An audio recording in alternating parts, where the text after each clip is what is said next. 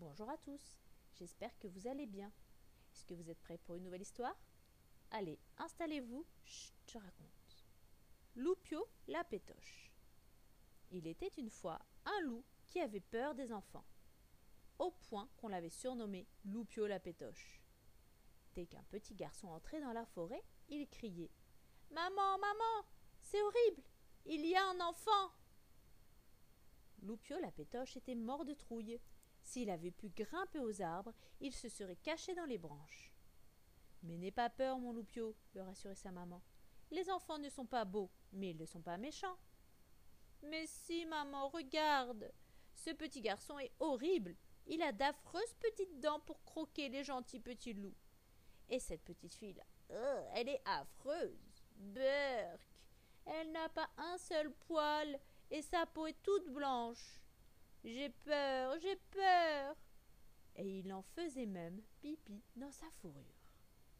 Ses frères, eux, n'avaient peur de rien, et ils se moquaient.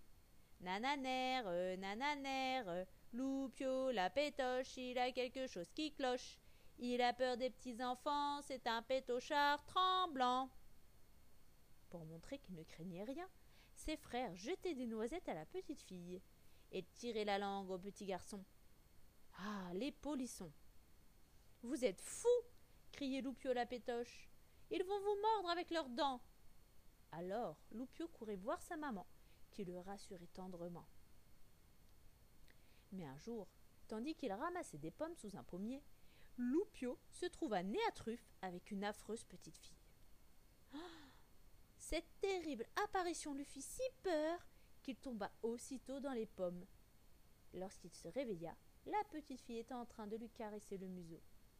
Oh, qu'il est mignon disait-elle. Loupio n'osait plus bouger. La petite fille sortit une sucette de sa poche et lui donna à sucer. Hum, c'était drôlement bon. Loupio se sentit tout, soudain tout chamallow. Il n'avait plus peur. La petite fille le couvrit alors de petits bisous et même de guili-guili. Alors Loupio se mit à jouer avec elle, comme si c'était sa copine. Ses frères, quant à eux, se cachaient à l'orée du bois. Ils n'en revenaient pas de ce qu'ils voyaient.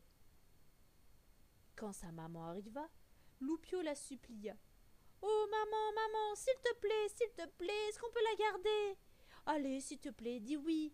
Oh, s'il te plaît, maman.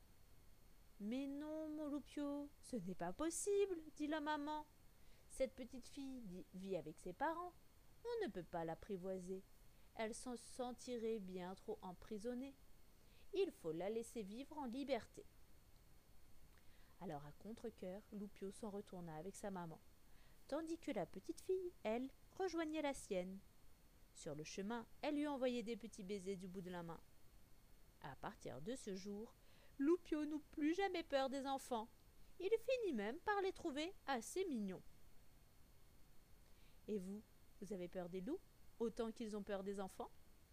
Allez, je vous laisse et je vous souhaite une très bonne journée. À bientôt pour une nouvelle histoire.